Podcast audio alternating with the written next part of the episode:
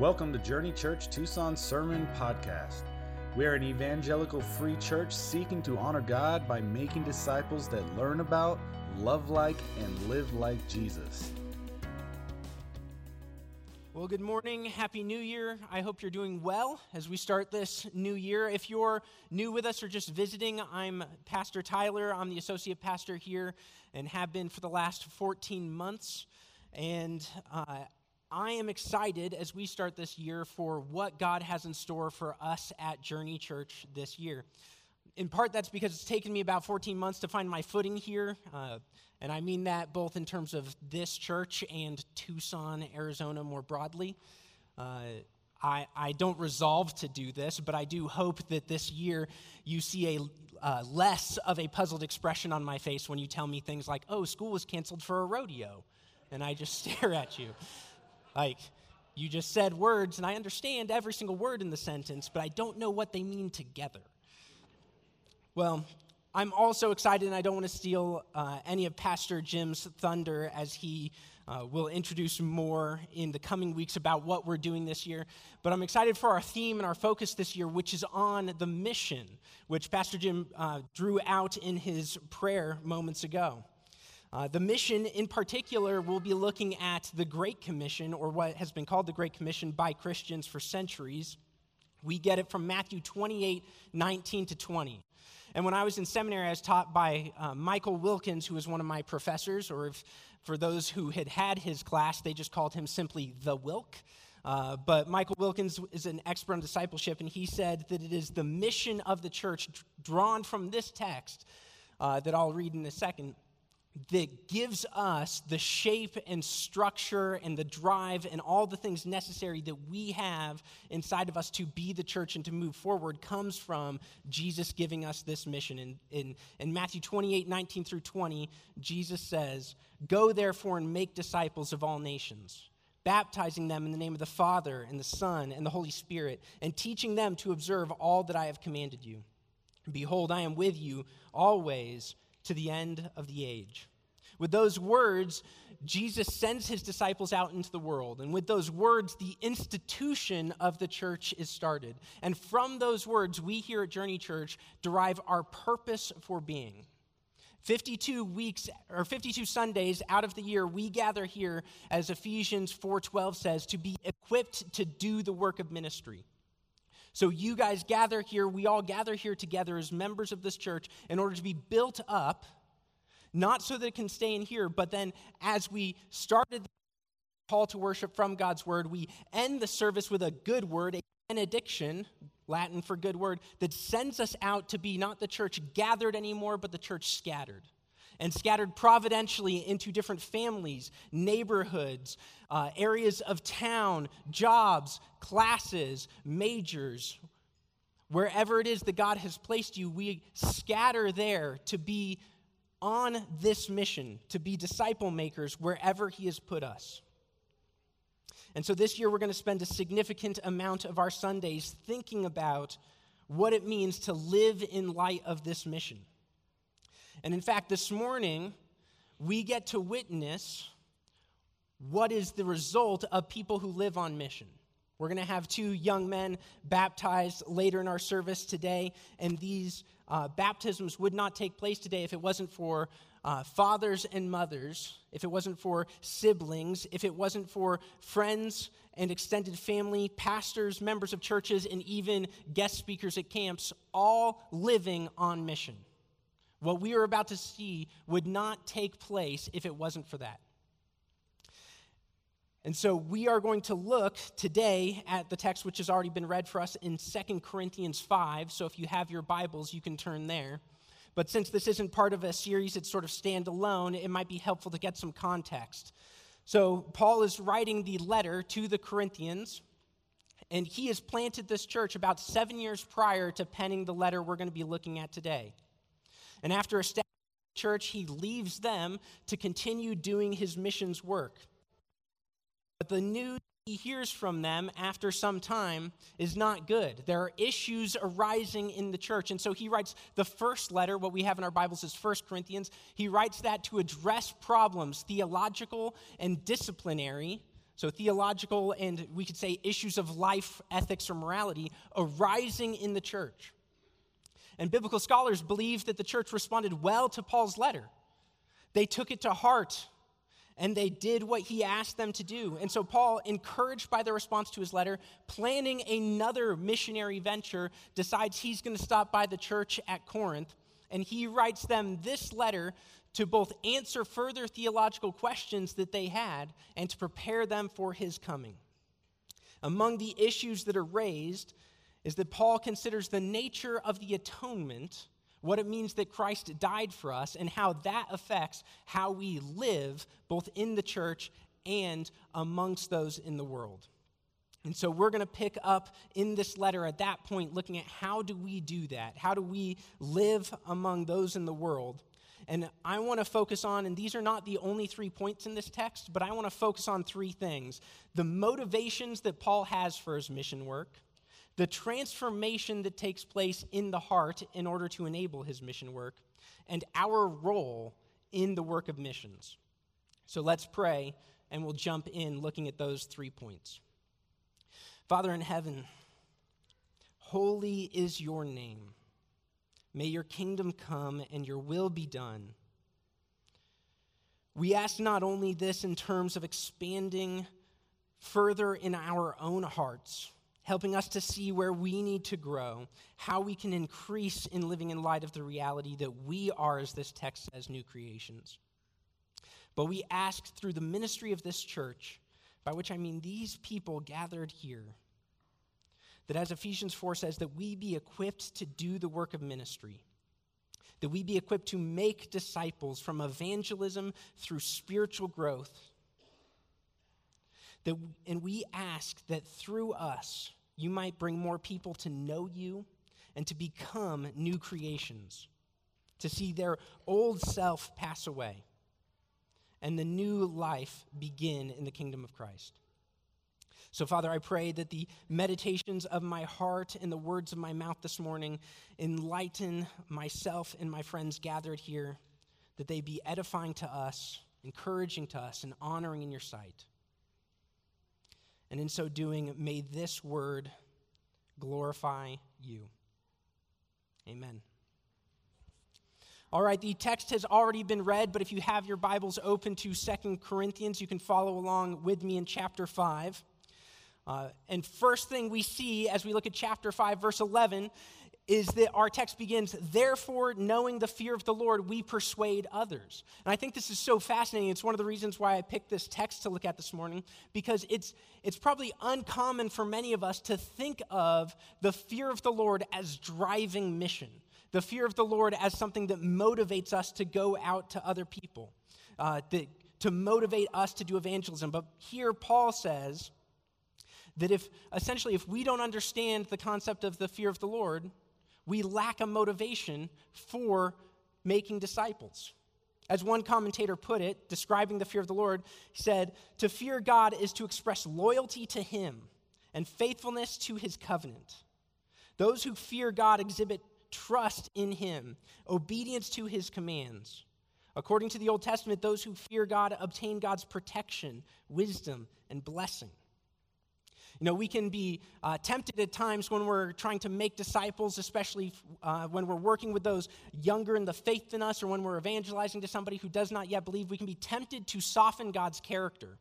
And to be sure, the phrase the fear of the Lord does not simply refer to uh, having a sense of terror or dread before God. In fact, for his believer, for his followers, for believers, it might it means something quite different. Yet, the fear of God is a response to God's holiness, which means for those who remain in sin and disobedience, terror is exactly what they should feel if they contemplate God. After all, Jesus' brother James writes in a letter sent to the churches in James chapter 2, verse 19 You believe that God is one, you do well. Even the demons believe, and they shudder. Demons feel terror at the thought of God because of who he is and their stance before him. And so we understand that we ought to, or those who, uh, those who are in disobedience, who are in disbelief, ought to also feel terror. The great Danish philosopher, philosopher Soren Kierkegaard believed that many people actually do. They chalked it up to uh, angst. But they had a sense that when they looked at the world and they saw all the evidence of God's existence in the creation around them and in their own conscience, that they had a discomfort about thinking about those things.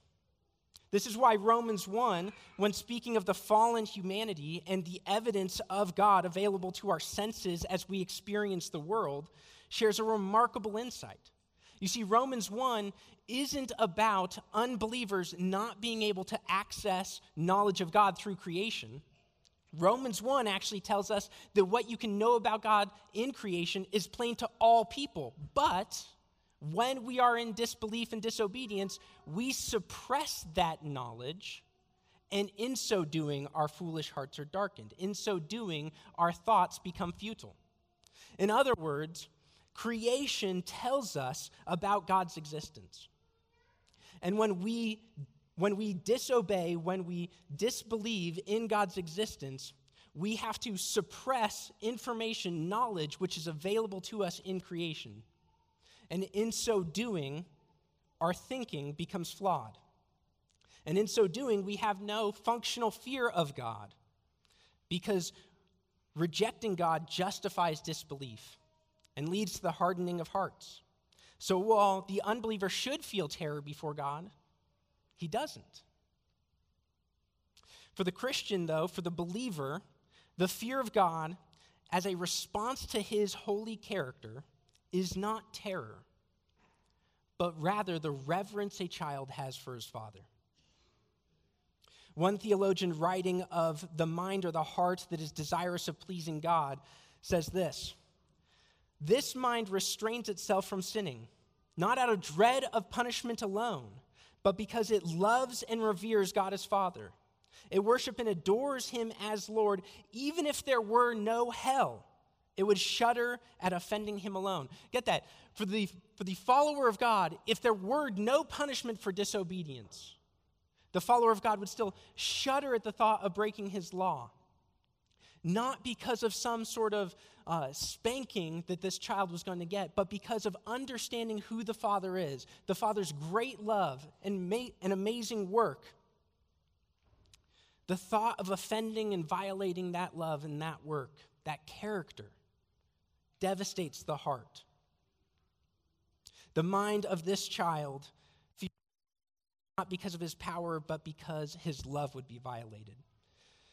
He continues, Here indeed is pure and real religion, faith so joined with earnest fear of God that this fear also embraces willing reverence and carries such legitimate worship. And by the way, in this text, it doesn't refer to worship as in the Sunday gathering, what we're doing here, although that's, that's not discounted. Rather, what is in view in this text is Romans 12 1. I appeal to you, therefore, brothers, by the mercies of God, to present your bodies as a living sacrifice, holy and acceptable to God, which is your spiritual worship. Do not be conformed to this world, but be transformed by the renewal of your mind, that by testing you may discern what is the will of God, what is good and acceptable and perfect. You see, Paul doesn't want to let us get trapped in the concept that thinking about the fear of the Lord is something reserved for the high ivory tower of academia. Rather, he says that if we comprehend this, if we understand the fear of the Lord, we will be motivated outside of ourselves, outside of our study, outside of personal time with God, into the world to make disciples. Specifically, Paul says that the fear of the Lord it compels him to persuade others. And to persuade them of what? To persuade them to become what he already is, which he says is fundamentally to be known by God. We thought about this a little bit a few weeks ago, but I understand that was last year, so we've got to we've got to refresh a little bit. Uh, it can be strange for us when we think so much about spiritual formation, we think about knowing God more. And yet, the scriptures, it also highlights the concept of us being known by God. Where that comes from, and you can think about this if you're a parent or if you've ever witnessed or talked to a parent who has a young child there's always a sense that the parent knows the child much more than the child knows them.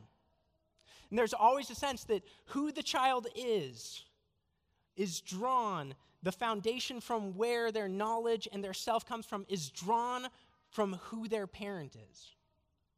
I mean, you can scroll through the contacts on your phone and you can even look at how we're shaped by this.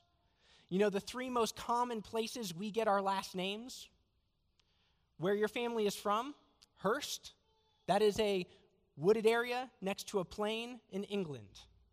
Where do you think my people are from? A wooded area next to a plain in England, Hurst. Second one, occupation. If I were to scroll through my contacts list in my phone, you would see carpenter, fisher, you would see occupations, people who were defined by what they did. But the third thing and the most common thing is actually this Who's your dad? My wife's maiden name is Erickson, which, although her dad's not named Eric, that was her grandfather, son of Eric, Eric's son. You see, we derive and found who we are on the basis of our parents and being known by our parents. And in fact, if you, if you don't believe me, hang out in a supermarket and wait for a kid to get misplaced.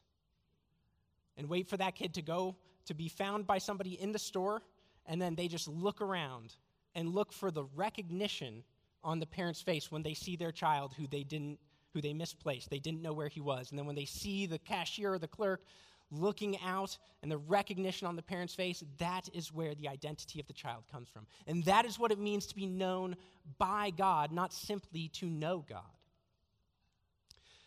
So Paul seeks to persuade others in order that they might experience the flourishing that he experiences. He, that he experiences as someone known by God, but he tells us that there's a second motivation, that he is compelled or controlled by the love of Christ.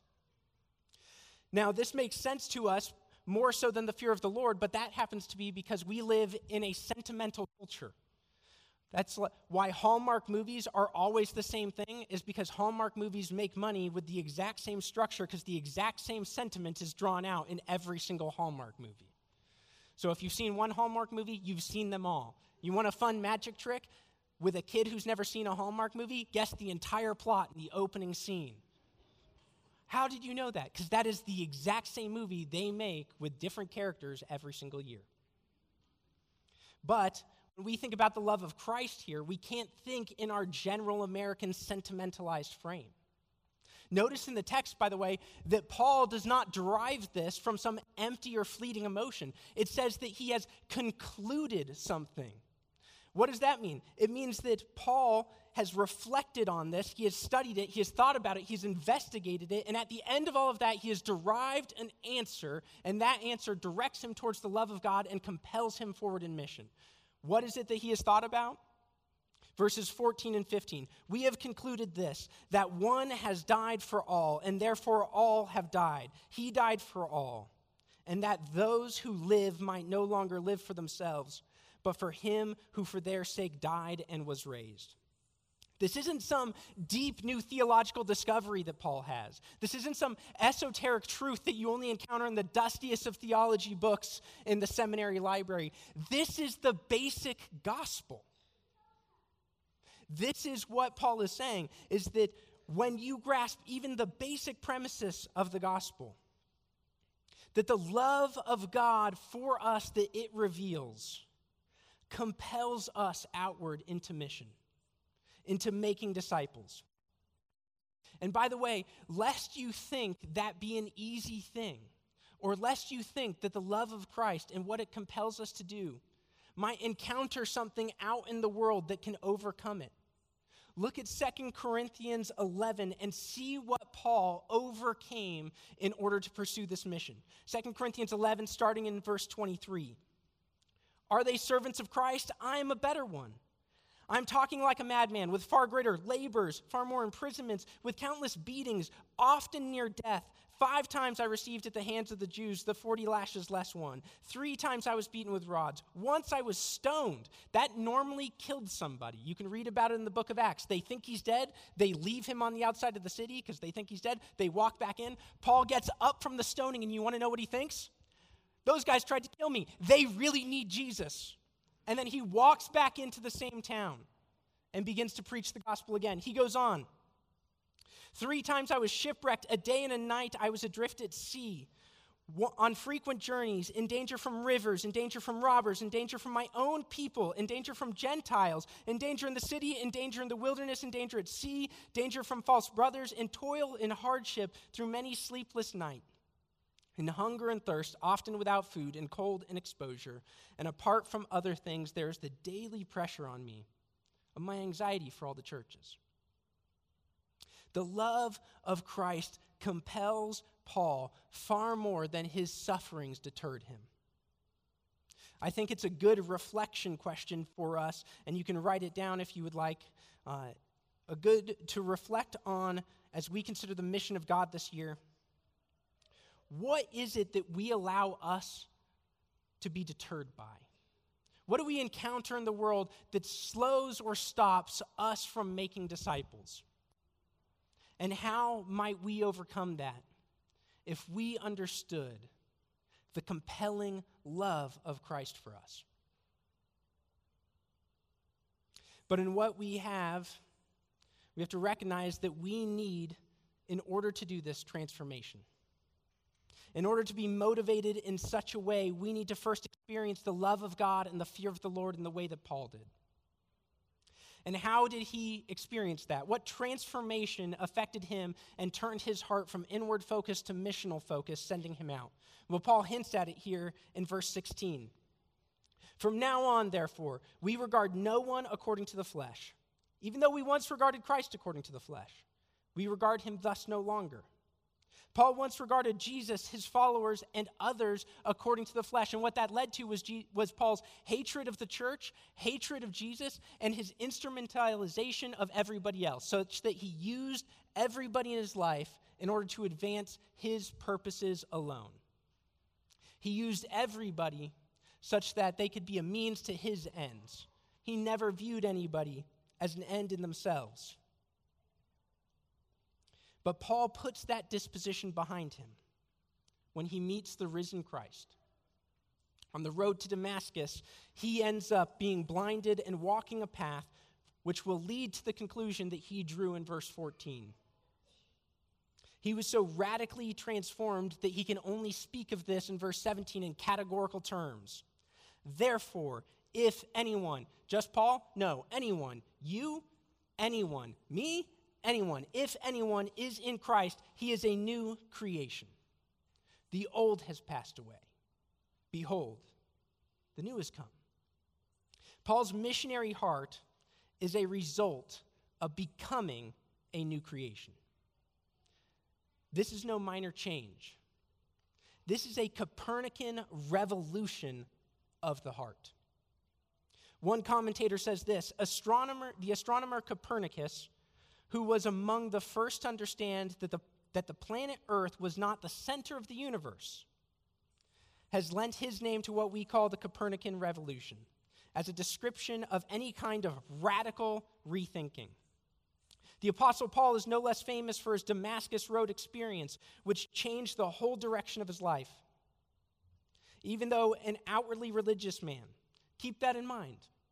So many of us, when we encounter the gospel, we encounter it already being people who are in the church, are in small groups, raised in Christian homes. But Paul was an outwardly religious man already. And yet the change in him is still deep and fundamental. Even though he was an outwardly religious man, everything had revolved around him. Formerly, he had lived an egocentric life as the center of his own universe. But now, according to verse 17, or 16, this is no longer. Verse 15 is true. He no longer lives to and for himself. He now lives to please the one who loved him, who died and was raised again for him. Christ not Paul, is the center of Paul's universe. Egocentricity, the I centered life, has given away to Christocentricity. This is the sign of radical transformation. Verse 15 those who live might no longer live for themselves, but for him who for their sake was died and raised. Self denial, death to self, a life centered on Christ. The church has understood this for ages, but we easily slip into an individualistic and forgetful, self centered life. And so we must remind ourselves again and again that we are not our own, but belong body and soul, both in life and in death, to God and to our Savior Jesus Christ. As such, my life is not my own to live. Later in this morning, two young friends of ours will be baptized today. And in doing so, they are saying in that act, and are, we are affirming in our observation, that they have died to themselves and they will now live haltingly, falteringly at first, but they will now live wholeheartedly, single mindedly for Christ because they are new creations. And after they have been submerged, symbolizing going into the grave with Jesus, and after they have come up out of the water, symbolizing their resurrection with him, we together as a congregation will sing these words My heart is drawn to self exalting. My heart is drawn to self exalting, but help me seek your kingdom first. As Jesus walked, so I shall walk, held by your same unchanging love. Be still, my soul Oh, lift your voice and pray, Father, not my will, but yours be done. That is the song of a new creation. As new creations, we live on mission. But what does that mean? It's easy to say, it sounds catchy, sounds maybe fun or exciting, adventurous, but what does it mean to live on mission? What is our role in the mission of Christ in this world? Well, we see this in 2 Corinthians 5 18 through 20. All this is from God, who through Christ reconciled us to himself and gave us a ministry of reconciliation. That is, in Christ, God was reconciling the world to himself, not counting their trespasses against them, and entrusting to us the message of reconciliation. Therefore, we are ambassadors for Christ, God making his appeal through us. And we implore you on behalf of Christ be reconciled to God. Our role is a ministry of reconciliation, which requires spreading the, not a, the singular message of reconciliation. Which, for clarity's sake, Paul restates. Verse 21 For our sake, he made him to be sin who knew no sin so that in him we might become the righteousness of God. That is, Jesus, who knew no sin, who existed in eternity past as the second person of the Trinity in perfect, harmonious, sinless relationship with God, came to earth, lived a sin free life. Though he was tempted in every way as we are, living sinlessly, he died as a sacrifice for us. He died, and in doing so, we, those sinners, might become children of God. We, those sinners, might be clothed in Christ's righteousness, in a life existing from eternity of righteousness and obedience to God. In other words, we are clothed in his righteousness and we are given the work of being an ambassador. And Paul says that when we seek to persuade, that it is God making his appeal to others through us that it is not our words that matter. For being indwelt with the Holy Spirit, God through us speaks, making his appeal to those who are still lost to be reconciled, to know God, to be known by God, and to find peace and harmony. And so we appeal, we persuade, we carry a message, we represent Christ. And Paul says we remove all obstacles in chapter 6, verse 3, we put no obstacle in anyone's way, so that no fault may be found in our ministry. But as servants of God, we commend ourselves in every way.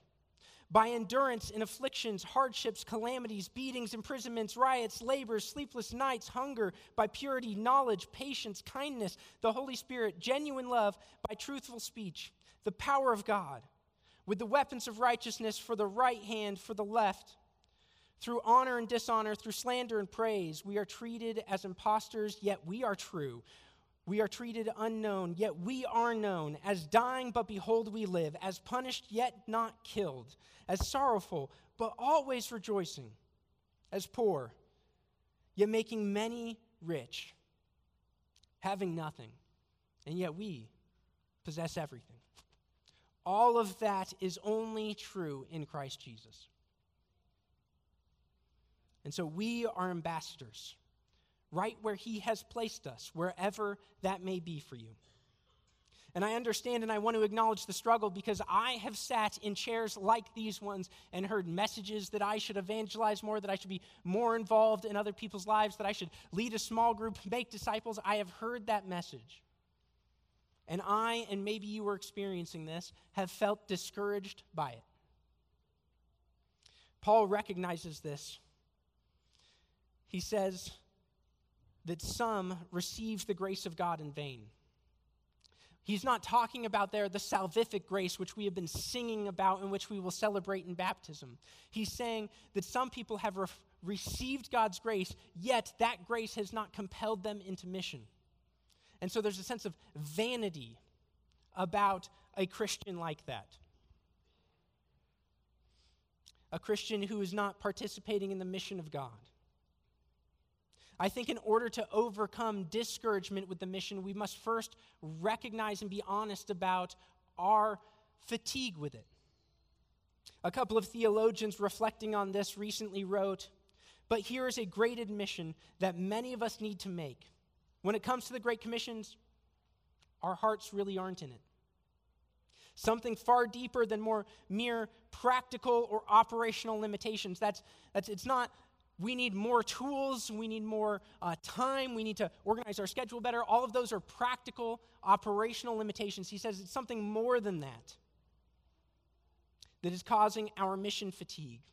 What ails us goes right to the core of our relationship with God. So here's a second reflection question for you What does it say about our relationship with God if we neglect His mission? If we aren't compelled by the love of Christ, and if our disciple making efforts or lack thereof reveal no fear of the Lord.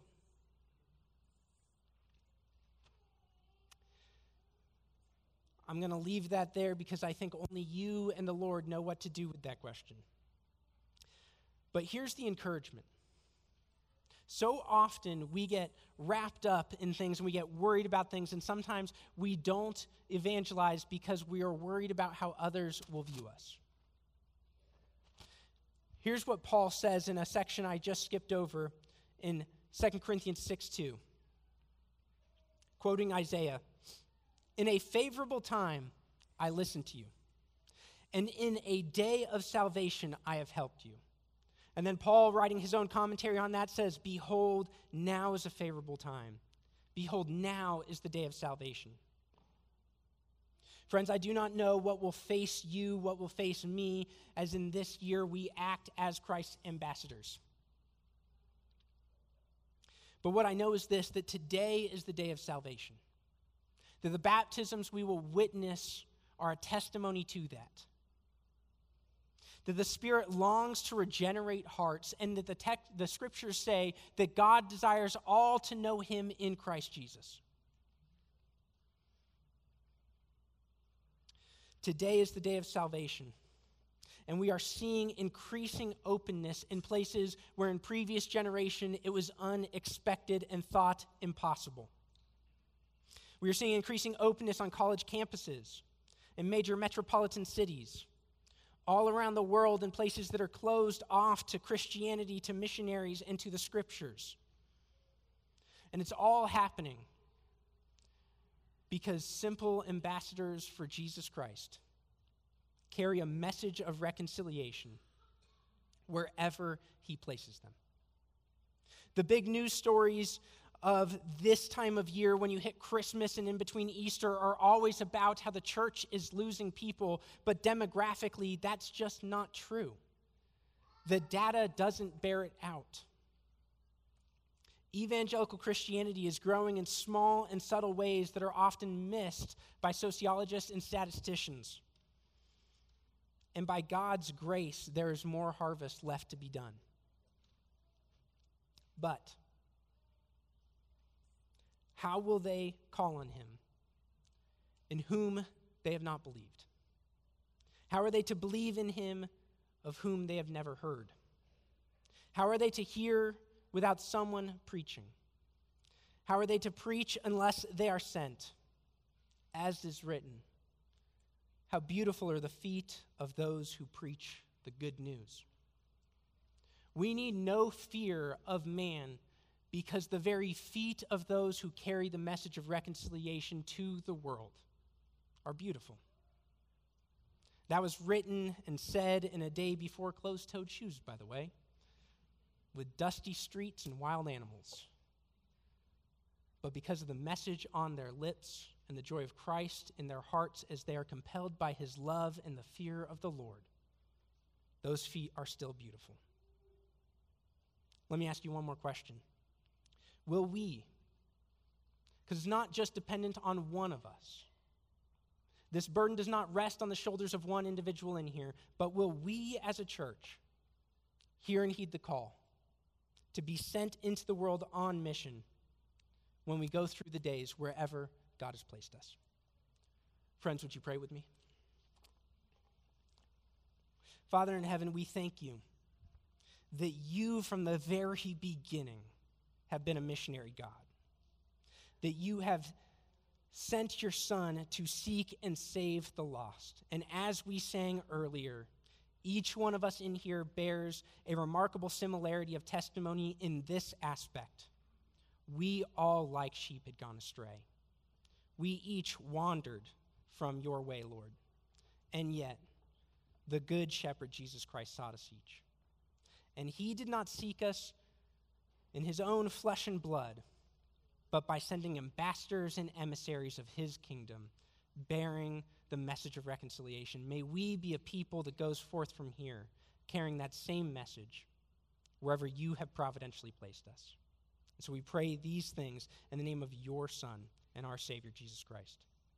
Amen. Thank you for listening to Journey Church Tucson Sermon Podcast. We'd love to have you join us in person on Sunday mornings at 10 a.m. You can find out more about us at journeyefc.org.